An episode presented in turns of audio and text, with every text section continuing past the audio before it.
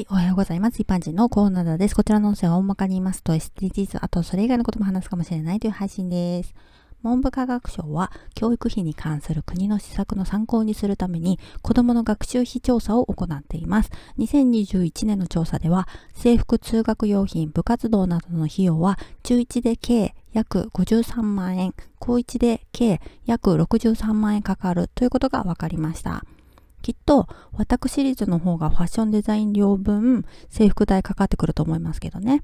今は物価高ですよね。その影響は学校用品にも及ぶそうで、原材料の高騰で価格が年々上がっているそうです。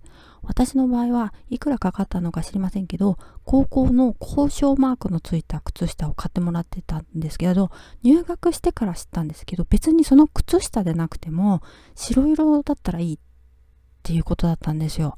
結局、ダッサいから履かなかったから、あれもったいなかったなと思いますね。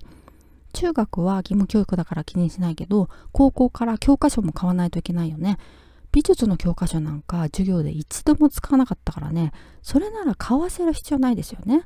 家計を助けるという意味と、SDGs を目的に学校用品のリユースショップっていうのが増えてます。